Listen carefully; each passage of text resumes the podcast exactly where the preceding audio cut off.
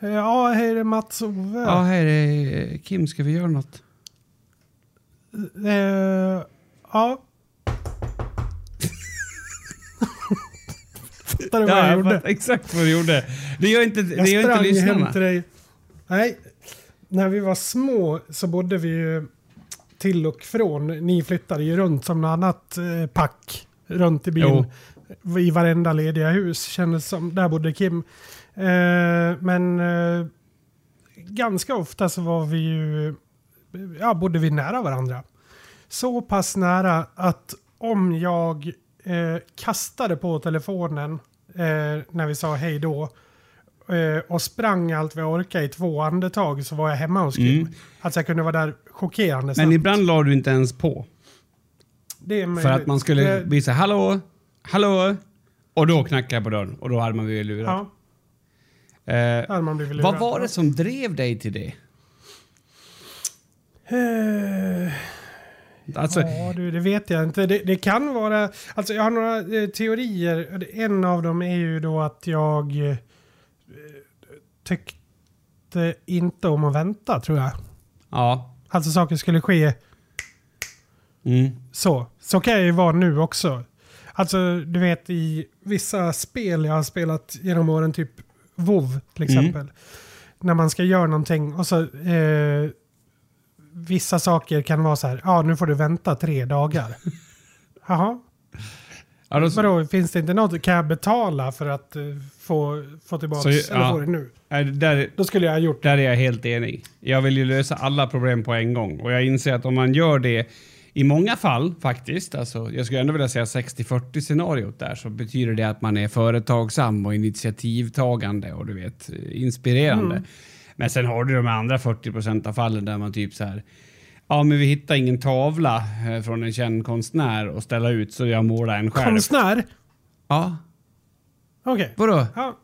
Så du ska fortsätta ställa ut? Nej men jag menar att, föreställ att jag jobbar på ett galleri och nu saknar vi en tavla. De är från en konstnär. Ja, okej. Okay. Eller från en konstnär. Ja, där kan vi jobba som vi vill. Och att man då... Jag skulle kunna tänka mig själv då att tänka att men jag målar den själv så är det gjort. Ja, i den rimligheten. Det spänner sig. Den spänner sig den rimligheten ganska långt. Eller till exempel, ja, nu ska jag sätta upp insynsskydd på min balkong här. Och då vill jag ha det här gråa vattenfrånstötande tyget. Ja, nej men okej, det var slut. Men har du något annat tyg? Ja, jag har ett vanligt segel till en segelbåt. Men det kostar 5 gånger så mycket. Ja, nej men jag tar det. Alltså, det skulle kunna hända. Bara för att har det hänt?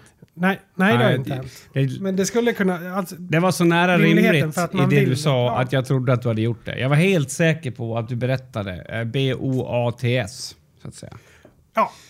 Boats. Ja. Hur som helst, väntat, det har ju även ni lyssnare gjort på tok för länge och allt går att skylla på Kim egentligen. Men nu är vi igång, #livet avsnitt 1 antar jag igen. Ska vi börja om?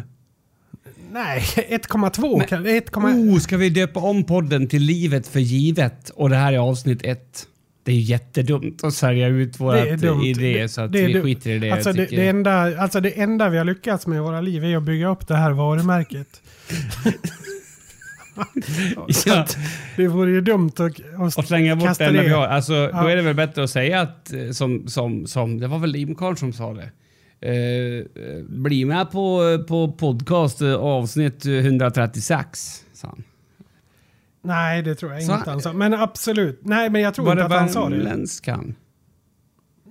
Nej, alltså jag tror inte att det var någon särskild som sa det alls. Jag känner connectionen att vi har den kvar i alla fall där. Då vill jag tacka för bryggan där.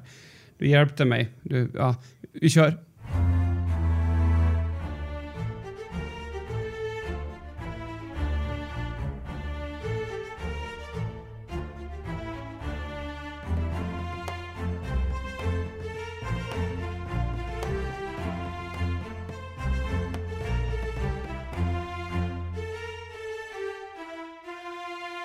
Avsnitt 136 stämde bra. Jag var tvungen att dubbelkolla i den här extremt långa pausen vi hade mellan hej och välkommen-segmentet och det här andra vad ska vi prata om-segmentet. Ja, egentligen så är det inte så många som vet om det, men jag och Mats har en konstnärlig princip då, att vi alltid tar minst 17 minuters paus emellan segmenten. Och det är för att helt enkelt kunna andas och jobba in de här typen av dynamisk inspiration som man behöver för att kunna lägga ut en podd. Så det är väl det jag vill säga.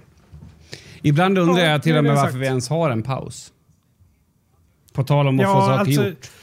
Nej, framförallt, eller menar du paus i podden eller menar du i själva poddinspelningen? Du, varför måste du direkt?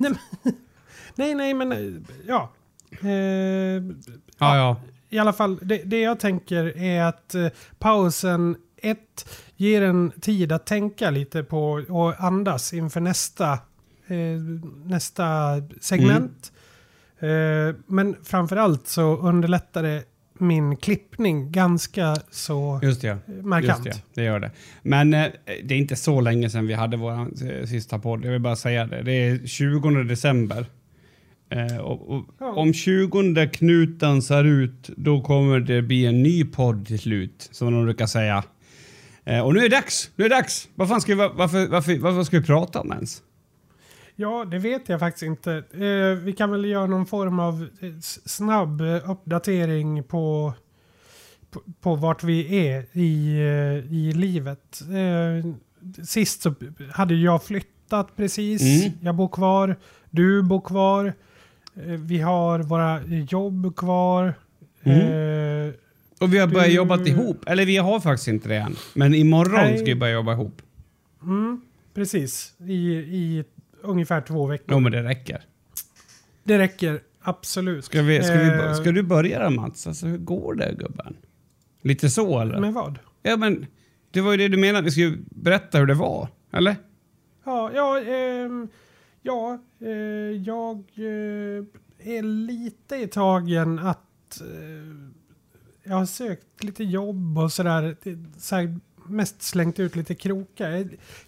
Finns ett sug någonstans att göra någonting nytt. Det här sitta hemma året, 1,5 år snart, men 1 år i alla fall sitta hemma, det har ju varit frustrerande. Men jag fick på en sån här idé att du skulle bara sälja allt och flytta till typ något konstigt namn i Thailand och ångra det efter 6 veckor. Det hade ju varit först hemskt och sen kul. Men alltså, jag har faktiskt tänkt på det. Är det inte lite riskabelt att ta stora beslut? Alltså man kan absolut lägga ut krokar. Jag dömer inte dig här nu, Mats. Jag vill bara säga det. Men det låter som att du gör det. Ja, alltså jag gör ju det per automatik sen innan. Men inte någonting extra utöver det här då. Men är det inte lite sådär... Det är ju verkligen en sån tid nu när man bara så här, vad fan är det här för skit? Ja. Nej, men alltså, jag har ändå jobbat 5 år nästan på samma, eller det är ganska exakt 5 år på samma jobb. Alltså, det är inget fel på jobbet så, men jag känner att jag kanske behöver utmana mig lite på någonting för att inte, jag känner att det blir väldigt rutinmässigt många saker och det vet man ju sedan innan att rutinen är ju människans värsta fiende. Ja, definitivt. Nej, men känner du att jobbet lite är... Lite så när man jobbar med människor. Ja, absolut. Men jag tänker att det handlar väl också om hur pass tajt den korridoren man är i jobbet är.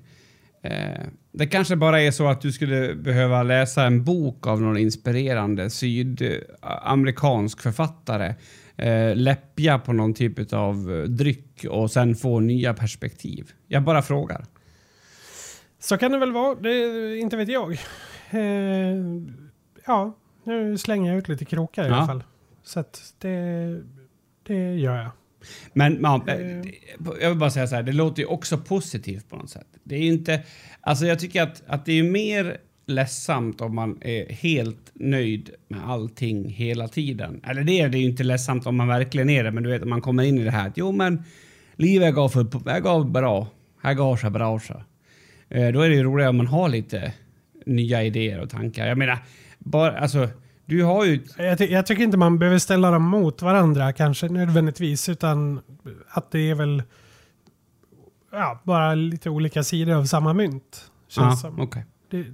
Det kan jag tycka. Det är väl skönt att vara nöjd ibland och känna att man är till freds. Jo, jag menar inte det. Jag menar liksom att om det har blivit ens automatiska svar. Ja, men precis. Och sen är det så här, ja, jag kan ju inte klaga för att jag får ju, du vet, behålla maten efter att jag har ätit den. Och sådär. Mm. Men okej, så lite nya krokar. Jag har verkligen krokat i nya krokar. Jag är ju akademiker nu, det kanske du hör när jag pratar.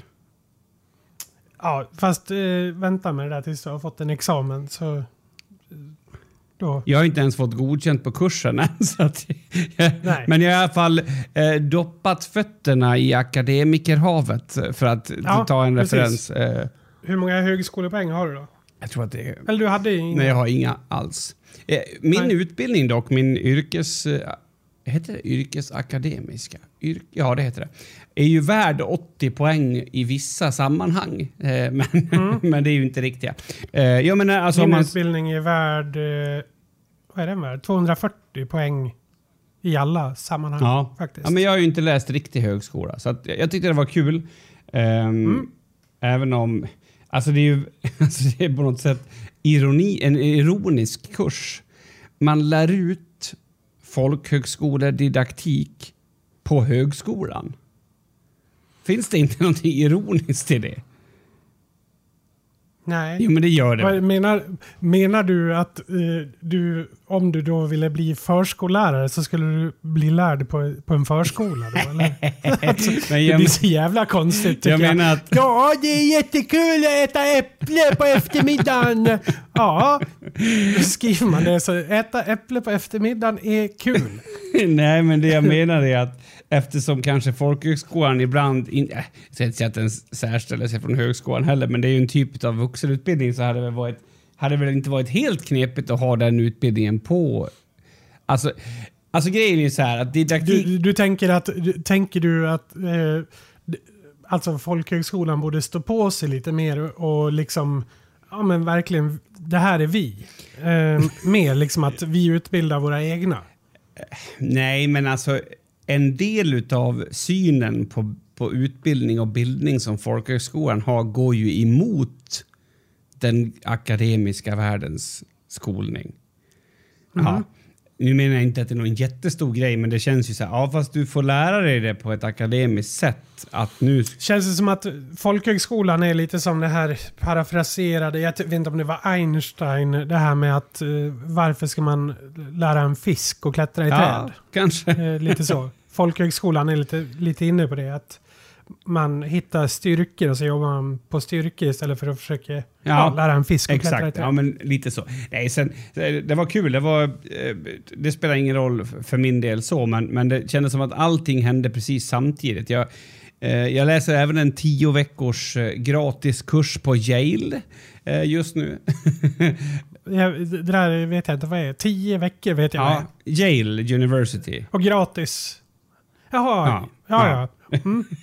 Som att du vet vad... du sa det liksom, nej men du sa det som Yale, alltså som fängelse. Ja, nej men så att jag har i alla fall tagit till mig lite mer utbildning, och det som var kul med att göra den här utbildningen var att när jag började gå den så kände jag mig som jag alltid har gjort, eller som i så många sammanhang, så kände jag mig så här: tänk om någon kommer på mig att jag inte vet vad jag håller på med. Det har jag känt jämt när jag har jobbat med radio, när jag har jobbat med tv, när jag har jobbat med olika jobb, att alltså att jag inte riktigt har haft den kompetensen som jag vill ha. Eller borde ha. Och sen så känns det som att även på, du vet, så här, i skolan på prov och sånt så har man inte förberett sig. Man har, då var ju någon sån här oral presentation, så har man ju liksom ordbajsat så att man skulle ha haft en... Alltså någon skulle ha attackerat en med k-pist för att man har liksom bara ordbajsat i alla fall. Men det som var kul med utbildningen var ju att jag fick bekräftat att det var flera skolor som hade just min utbildningsbakgrund har man valt in sådana personer för att man har sett att det behövts. Och jag har ju känt att det har varit bra med min utbildningsbakgrund, men jag har ju antagit att det har berott på min, ja men du vet det här, den här känslan av att jag har ju lurat mig in, kameleontat mig in. Så det var jävligt kul, det kändes som att jag fick lite bekräftelse på att jag inte är helt fel ute liksom. Och se om mitt arbete kom in. Vad är det för 10 veckors gratiskurs? The Science of Happiness heter den. Och ja, den bygger på vetenskaplig...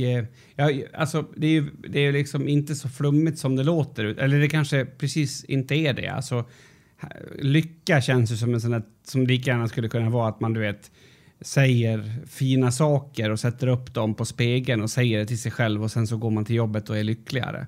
Och sen så är det så här, ja men vad finns det för vetenskap bakom det där? Inte så mycket, men det kanske funkar. Men det här är mer vetenskapligt, alltså man försöker att... jag har ju bara kommit in 4 eller 5 veckor, men definiera vad folk tror att de blir lyckliga av och vad man egentligen blir lycklig av. Ja. Så det är lite spännande. Dopaminer brukar man bli lycklig av, va? Ja, jo, men det är en dagars kursen. Då är det bara det. Okay. Men du, hur går det med bandet då? Ja, det händer väl inte jättemycket under de här tiderna. Jag kan väl inte säga att vi har varit extremt företagsamma heller. Alltså man jämför med vissa andra band och sådär. Man hade väl kunnat ställt i ordning och gjort lite online-shower och sådär. Vi har gjort en... under hela pandemin. Ja, så det saknar man väl. Andra band har ju skrivit både 2 och 3 album. Det har inte vi. Vi satsar ju kanske lite mer på kvaliteten. De flesta andra band verkar det som i och för sig. Ja, men har inte ni också haft en jävla klump med saker som hände på samma gång, så det kanske var lite skönt att få, du vet, pusta ut lite? Nej.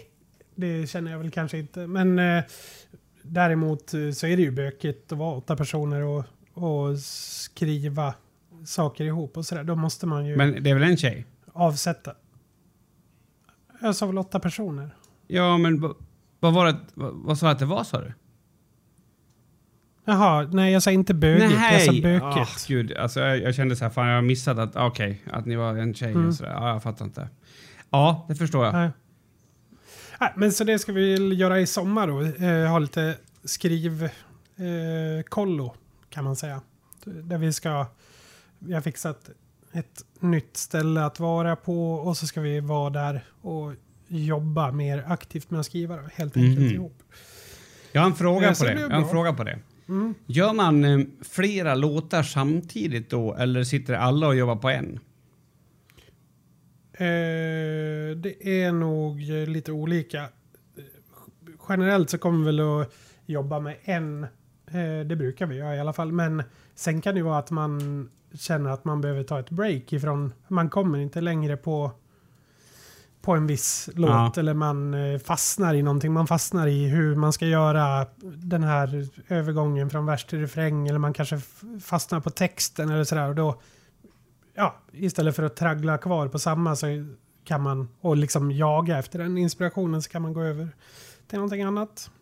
Så det får vi väl se. Vi har ju inte gjort det riktigt så som vi ska göra det nu.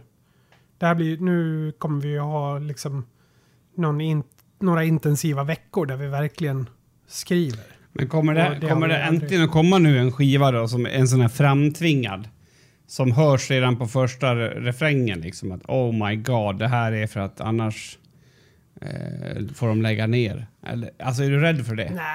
Nej, det är jag inte alls rädd för. Det är väl snarare att det är svårare att hitta inspiration liksom och balans, alltså den här balansgången mellan att vara rolig och seriös, den är ju jättesvår. Så att det är väl det som är det absolut svåraste, tycker jag. Ja, inte alltså skriva musik kan vi göra. Det gör vi bra liksom. Det vet vi att vi kan. Men texterna man inte... Ja, och ja, men precis, att hitta rätt tonalitet liksom, att det, den här balansen som vi pratar om. Det är det som är. Det är kruxet. Cool. Men jag tror att det blir bra. Man ska göra det av glädje. Då brukar det bli bra. Musik ska byggas utav glädje, vet jag. Jag tror att det var Torleif som sa det en gång förr. Nej, det tror jag inte att det var. Men nu vet ju alla vart vi är. Ska vi börja och leverera lite podd nu, eller? Ja, det är väl det vi har gjort. Nej, de senaste 20 minuterna. Det här känns som att vi bara har liksom gett alla up to date. Smäll ihop de där händerna så kör vi. Lill Lindfors var det för övrigt som sa att musik ska bli... Ja, alltså att om du trodde att jag trodde att det var Torleifs, då tror jag att den här podden är slut nu. Nej, det trodde jag inte, men jag ville förtydliga för alla er som lyssnar där ute att det är Lindfors. Ja. Men en sak som jag har sagt, vi har ju faktiskt inte pratat så mycket. Nej. Sen vi poddade sist på en hand. Jag satt och tänkte sen, fan, när sågs vi senast? Alltså på riktigt. Ja. Och jag kom fram till att svaret är ungefär 17 månader sedan. Ja, och där hör ni folket. Folk som tar det här med covid-anpassningar på allvar. Eller? Ja, det har jag gjort. Ja. Nej, jag vet inte vad som har hänt. Varför det blir... Det känns som att... Alltså vi firade nyår när det blev 20... Alltså från 2019 till 2020. Efter det har vi inte setts. Det är sjukt. Ska vi göra någonting? Nej, det spelar ingen roll. Vi gör väl ingenting åt det nu, eller? Nej, nu är det för sent, tror jag. Är det för sent? När blir det för sent att ses igen? Det är en bra fråga faktiskt. Ja, men för sent att ses igen är väl låter som en jävligt bra låt. Jag ska skriva den låten. Mauros Skocko. Ja, för sent för att ses. Mm.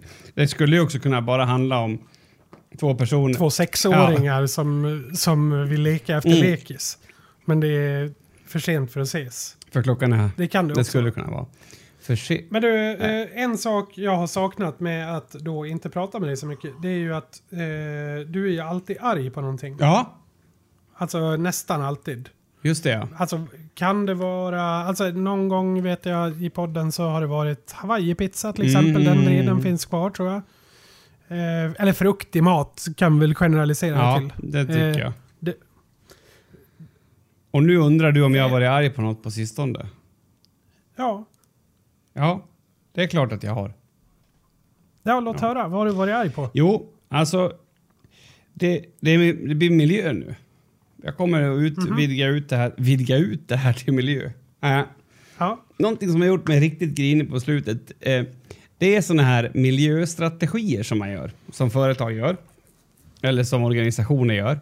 Och som de sen såklart berättar om att de har gjort. Du vet, det är lite samma princip som det här med att man hjälper en tant över gatan. Fast man lägger ut det på alla sina sociala medier efteråt. Så kan man bli så här, hur godhjärtad är du egentligen, min vän? Sådär. Men det som jag har sett att händer med många företag, skolor bland annat och sådär.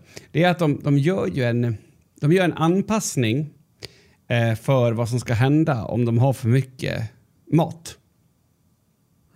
Så det är ju lite matrelaterat det här också faktiskt. Nej, men vet så här, för någonting som kostar på miljön väldigt mycket, det är att man har svinn på mat helt enkelt. Och då ser man till att man har en lösning på det. Så att matsvinnet försvinner. Och det låter ju skitbra. Det låter ju superbra. Det är bara det att det där är... Jag har sett på många ställen att det har blivit bara som ett spel för gallerian. Alltså att vi säger att mitt problem är att jag har så mycket mat hemma, Mats. Så jag ger den maten till dig. Det är ju fine. Men nu är det så här att jag har så mycket mat hemma, Mats, så du måste köpa den maten som blir över. Istället då för att jag faktiskt tar ansvar och ser till att inte jag handlar in så jävla mycket mat, så tänker jag att nu kan jag ju balla ur ännu mer. Och så kan jag sälja min mat till Matsen om det skulle bli för mycket. Ja, jag har sett det här på både skolor och andra ställen. Jag vet inte, det gör mig griner. Det blir den här jävla... Det blir precis som den här plastpåseskatten. Alltså, det var ju någon som skrev i någon grupp på Facebook så här. Ja, hade jag vetat att kommunen slänger plastpåsarna i havet, då hade jag väl aldrig slängt dem på soptippen liksom. Alltså när man skapar en... en rubricerande åtgärd för någonting, fast det har ingen som helst betydelse. Det har noll betydelse. Och det känns som att vi kommer mer och mer mot det, även på personligt håll. Och det är därför jag tog det här med tanten över vägen-exemplet.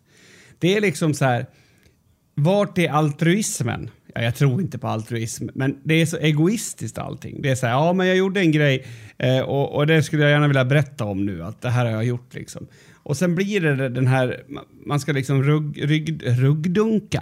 Ah, vad händer? Ryggdunka, oh, jävlar, vad händer? Ryggdunka. Säg själv på något sätt, jävlar. Nej, jag vet inte, jag har reagerat på det. Jag kanske inte är så arg som jag brukar vara, men det är en sak som jag varit förbannad på. För att det blir så här, titta så duktiga vi är.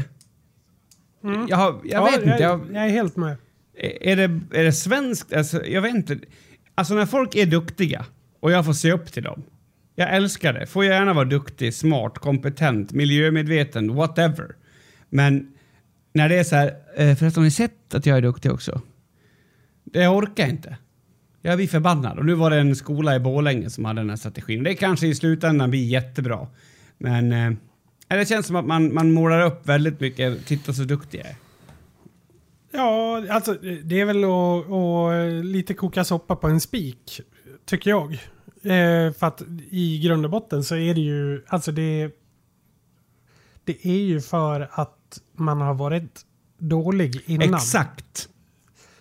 Det är liksom, en annan lösning hade ju varit att laga god mat som barnen äter. Exakt. Alltså det hade ju kunnat vara en grej. Eller att man, som du var inne på, beställer rätt mängd av mat.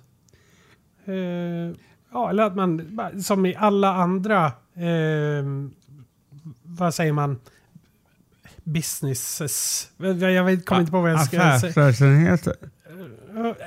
Alla andra affärsverksamheter, att man lyssnar på kunden. Mm. Alltså om kunden inte vill ha blåa diskborstar, då kommer ju inte ICA att köpa in blåa diskborstar i lika stor mängd som gröna, som är de som folk vill ha.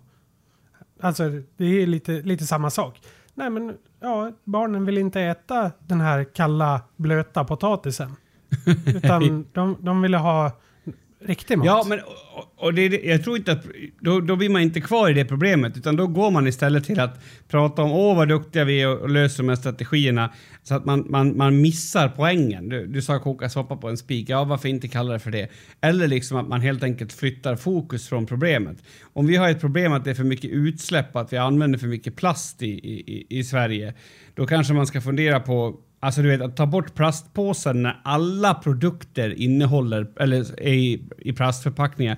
Det är klart att folk kommer bli, gubbar som mig och andra kommer bli väldigt förbannade på sådana åtgärder, för det blir bara liksom larvigt på något sätt. Men ja, alltså det blir väldigt dubbelt. Samtidigt så kan det gå till typ så här, vad säger man, till grönsaksdiskarna, och så ser man ekologisk typ, I don't know, gurka som är inplastad, eller exakt, typ så här paprikor som är inplastade en och en. Man bara så här, okej.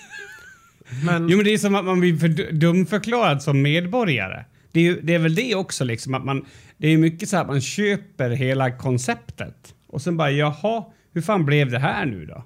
Och det tror jag att många har känt också med olika covid-anpassningar. Jag orkar inte gå in så mycket på det, men liksom att man i ena väggen, alltså i ett företag som står vägg i vägg, där kan man springa runt och dansa, och på andra sidan kan man inte göra någonting. Jag menar inte att det kanske exakt har varit så, men vi har ju liksom, det går ju inte att barn som är födda 2002, de får spela fotboll, men 2001 är absolut förbjudet.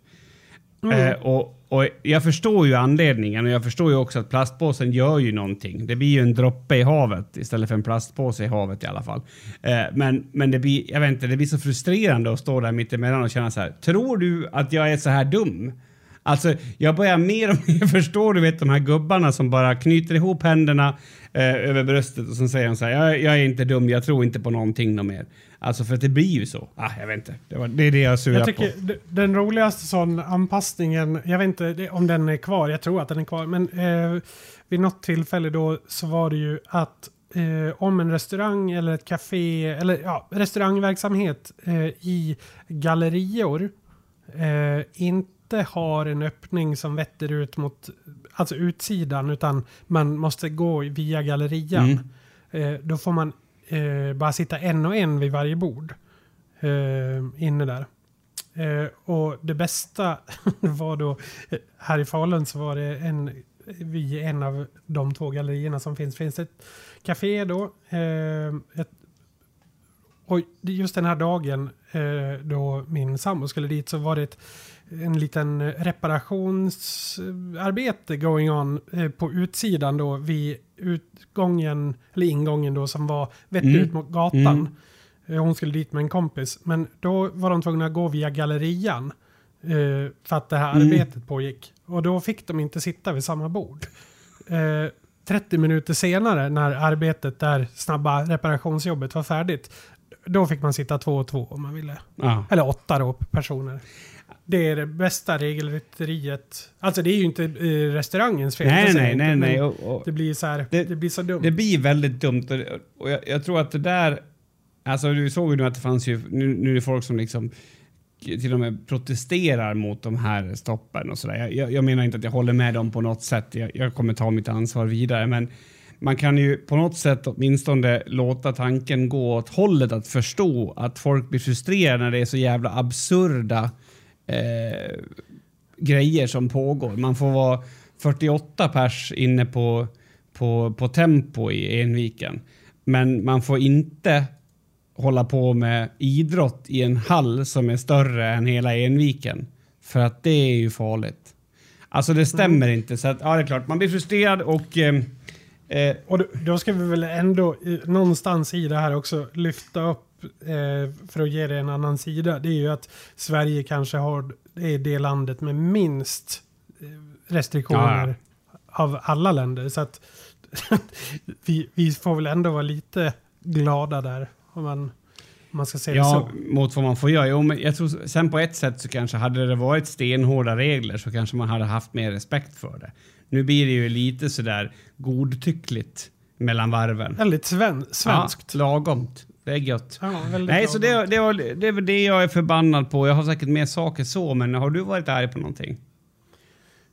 Alltså jag är väl också arg, men jag tyckte aldrig. Det här var ju, alltså det som har varit styrkan med din ilska är att den är gränslös ofta, och att den är bitvis omotiverad och dum. Men det här var ju ändå lite, det kändes lite för genomtänkt. Jaha, jag har inte tänkt igenom det, för sorry på något sätt känner jag då. Ja, nej, men så det tyckte jag var lite synd. Alltså, nej, jag har väl ingenting som är värt att ta upp. Jag är väl arg lite på allt. Men har du blivit gubbargen? Ja. Nej, det har jag väl. Ja, bitvis. Alltså, när skulle du säga att du är mest gubbarg? Finns det någon sån här gång som? Ja, alltså när man har elever som man har förklarat någonting klart och tydligt för, och sen förklarat konsekvenserna av de olika händelseförloppen, och ja, eleven inte gör det. Man blir frustrerad. Ja. Gubbfrustrerad. Men jag vet inte om man blir sur.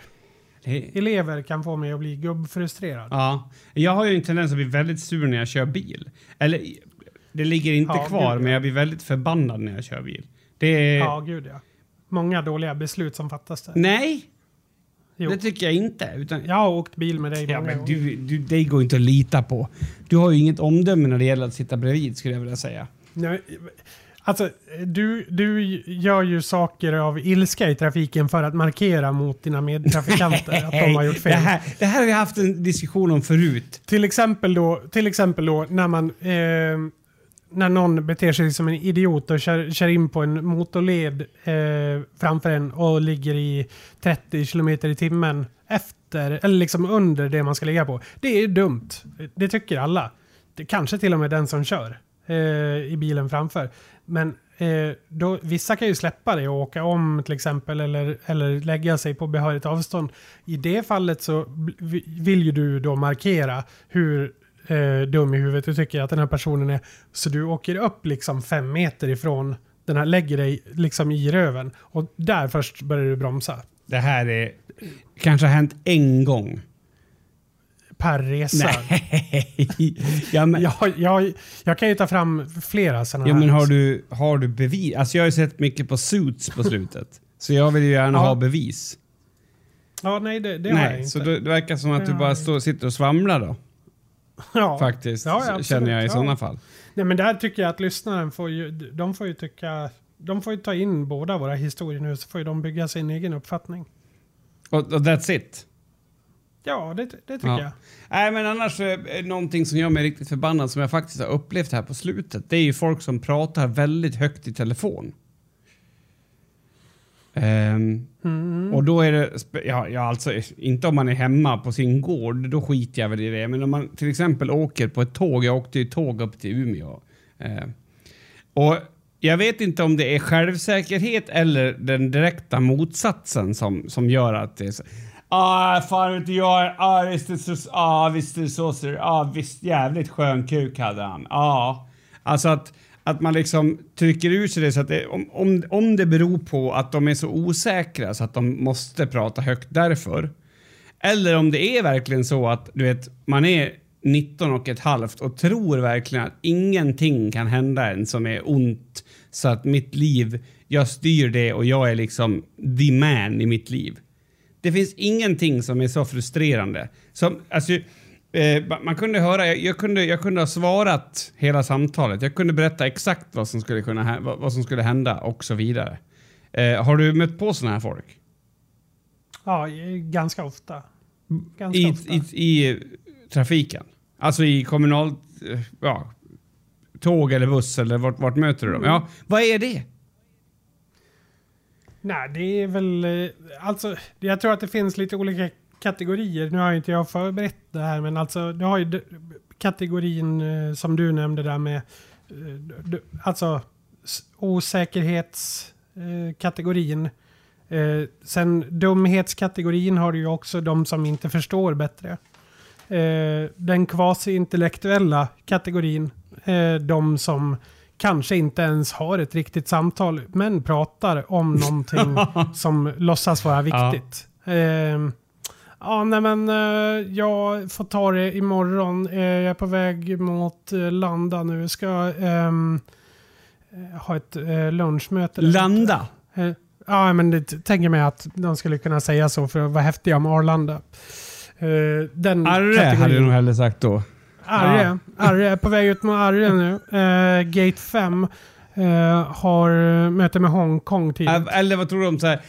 Precis kanske 3 mil utanför flygplatsparkeringen här, så att kan det vara något att man tar den dit? Ja, det spelar ingen roll. Det är ju den människan vet vi ju inte. Alltså det finns de som vill vara kvasi-intellektuella och det finns alltså bara framstå som bättre, speciellare människor. Och det kan ju även vara de som inte vet bättre. Jag tycker man borde höra på rösten. Nej, det är helt omöjligt där. Om de är duktiga i gamet. Det är jättesvårt. Ja, vilka är värst då? Det är ju de kvasi-intellektuella i sådana fall. Ja, de är väl absolut värst, tror jag. Jag har ju under stundom mitt liv varit en del av dem. Inte att jag har suttit på en buss just, men att man utan inspiration sitter och skriver på ett manus på en buss till exempel, eller på ett tåg. Alltså egentligen mer för att personen bredvid då skulle se att jag håller på med det snarare än att faktiskt skriva. Vad menar du att du har gjort så? Ja, jag skulle säga att jag har gjort så. Inte just manus. Jag vet inte vad jag... Men vadå, framstår som att du håller på med något viktigt? Ja. För att de ska hålla käften eller bara för att de ska tro att du är viktig? Det är andra, tror jag. Jaha. Ja, varför inte? Ja, det är mörkt. Men det är så det är. Men jag kan ju... Jag måste ju försöka relatera nu. Jag är mer rädd åt andra hållet. Att man... skulle gå in på någon social media på sin dator Och sen så, det är ju inte helt orimligt att det dyker upp någon som kanske har lite lättklädda kläder eller sommarkläder på sig på Instagram till exempel. Eller prostatan utanpå. Ja. Ja, jag är skiträdd för det. Ja. Att jag ska framstå som att jag vet inte. Nej. Att jag hade ju en klasskamrat som kollade på porr på lektionen. Om vi säger att det är den motsvarigheten till det där jag vill inte vara. Så då skulle jag hellre vilja vara så här, jag skulle kunna öppna sannet.se för att vara så här, titta vad neutralt jag surfar. Men jag har aldrig tänkt att jag skulle vilja... Ja, just ja. Det skulle vara om man öppnar en så här Twitch-grej då, ifall att man tänker sig att någon skulle veta att man håller på med Twitch. Nej, jag har inte gjort det. Men jag är livrädd. Är du inte rädd att folk ska tro att du typ så här... Ja, men hur skulle du känna om folk trodde att du porrsurfar när du sitter på bussen? Mm. Ja, tanken har aldrig slagit mig. Seriöst? Aldrig, någonsin. Jätteonormal tanke. Nej, alltså lägg ner. Men okej, om vi tänker oss då att det sitter... det är liksom folk på bussen nu. Du sitter på bussen, du sitter på din mobil. Och nu får du för 17 sekunder höra tankarna hos de här människorna. Ja, där sitter den där jävla skäggiga killen och kollar på porr. Mm, fast... det lättaste sättet att svara på den här frågan, det är ju bara att tänka vad man själv tänker om andra. Ja, och om jag skulle tänka att... Man tänker ju aldrig på någon annan människa. Det är ju det som är problemet. Det enda gången man gör det är ju när de luktar konstigt, ser konstiga ut eller låter för mycket. Till exempel en tågresa. Jag kan minnas, hade jag en 12-åring mitt emot mig vid ett sånt här fyrsitsbord som... antagligen hade någon diagnos, alltså någon sån här autismspektrat. No offense mot de människorna alls, det är inte det har att göra med. Men han satt och höll på med en Rubiks kub konstant hela resan. Alltså det är bara rasslar i den där.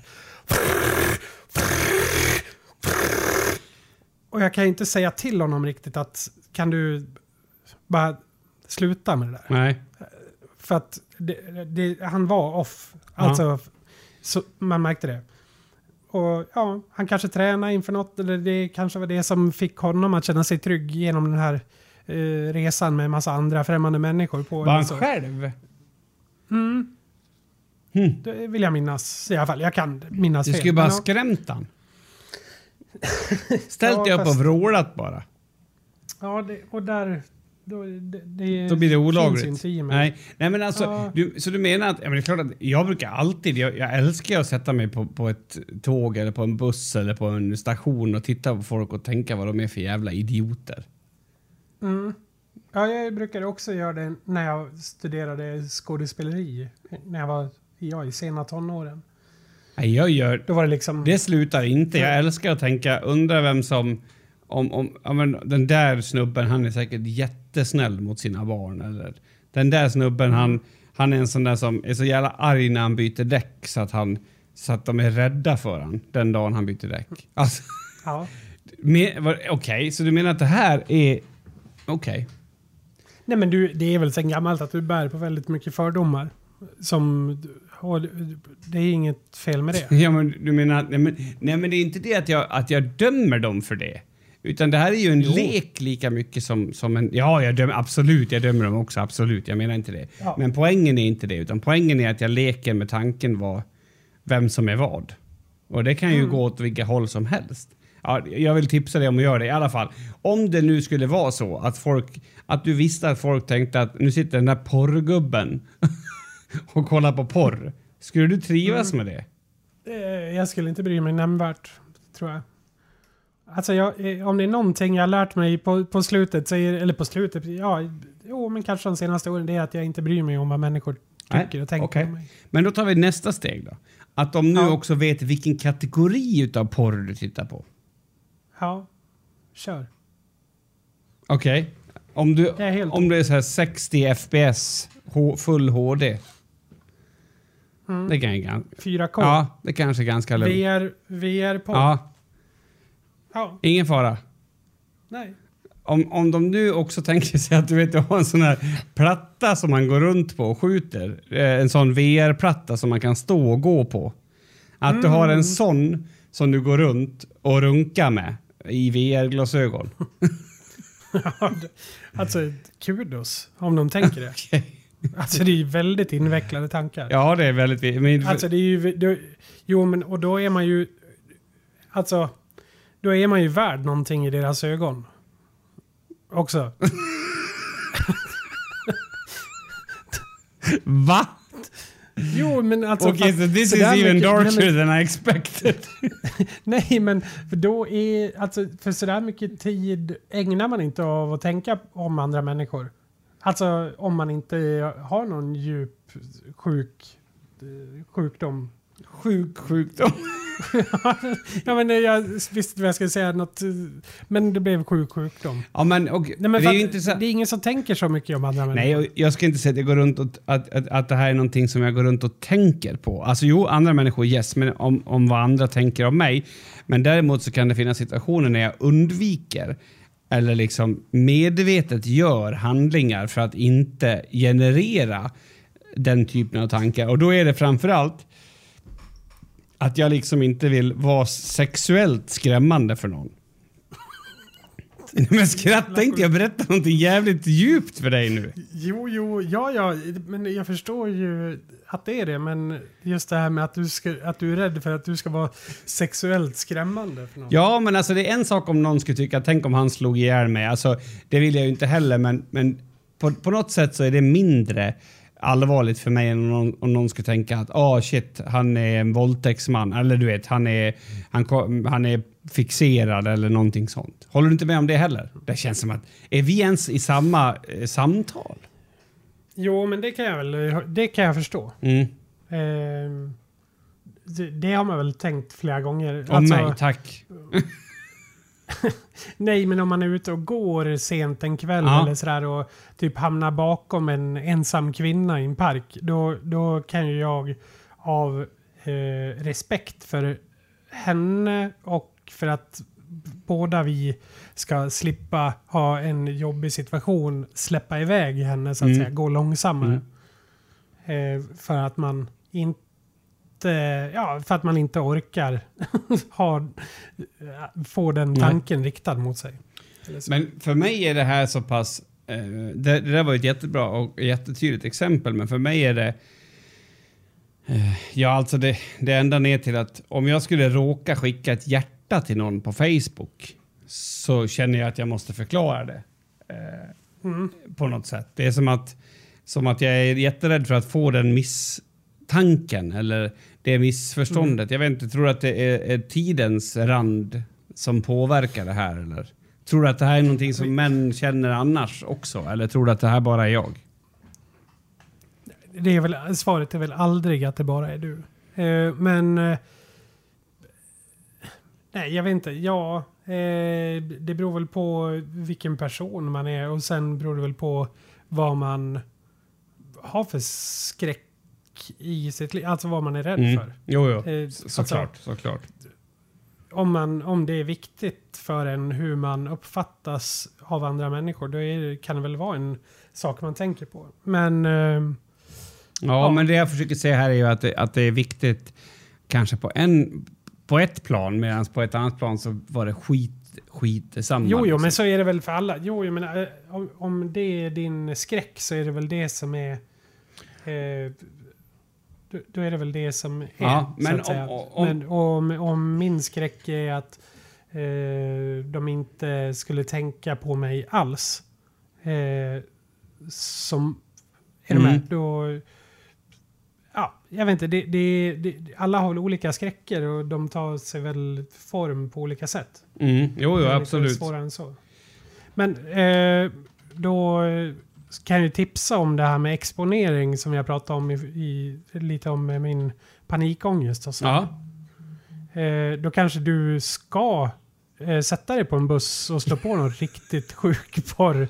Alltså bara för att få uppleva den stämningen. För att jag tror inte att den stämningen kommer att vara lika hemsk på riktigt som den är i ditt huvud.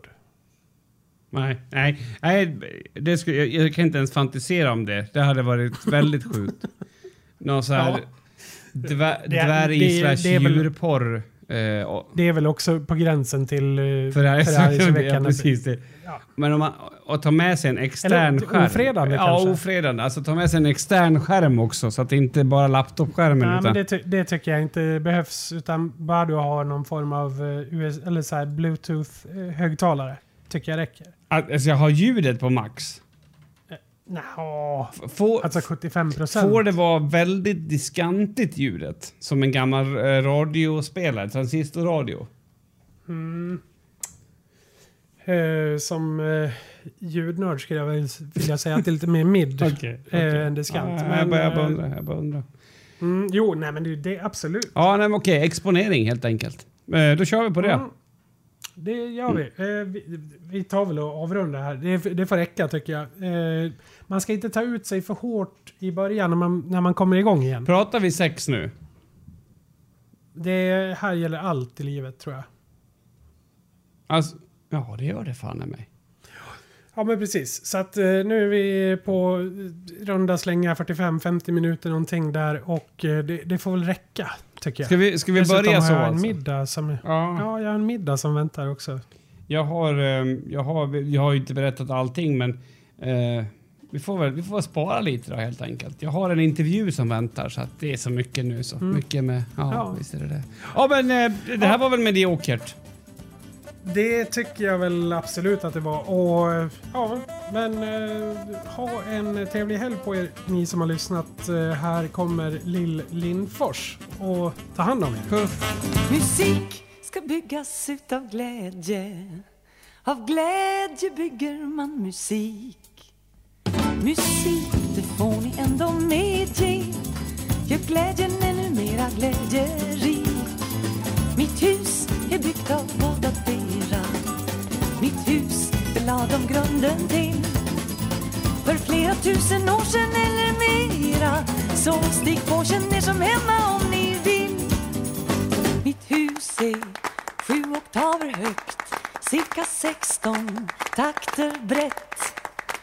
Som skorsten har jag en dragbasun. Och ena flygeln är en spinnett. En vägg består av symfonier. Entrén är ett preludium. Här mår jag bra, hur känner ni er? Vi bygger ständigt till så får ni rum. Musik ska byggas ut av glädje. Av glädje bygger man musik. Musiken den föddes får ni medge. Ut ur ekot av vårt allra första skrik. En sockerbagare som bor i staden. En Ljungman Jansson. Hej och hå. De dekorerar själva fasaden. När jag var liten med socker på. Sen kom det dock nytt folk från trakten. Vars arbetsdisciplin är hård. Här hör ni de som håller takten. De jobbar som man säger på ackord. Musik ska byggas utav glädje. Av glädje bygger man musik. Musik, det får ni ändå medge. Det gör glädjen ännu mera glädjerik.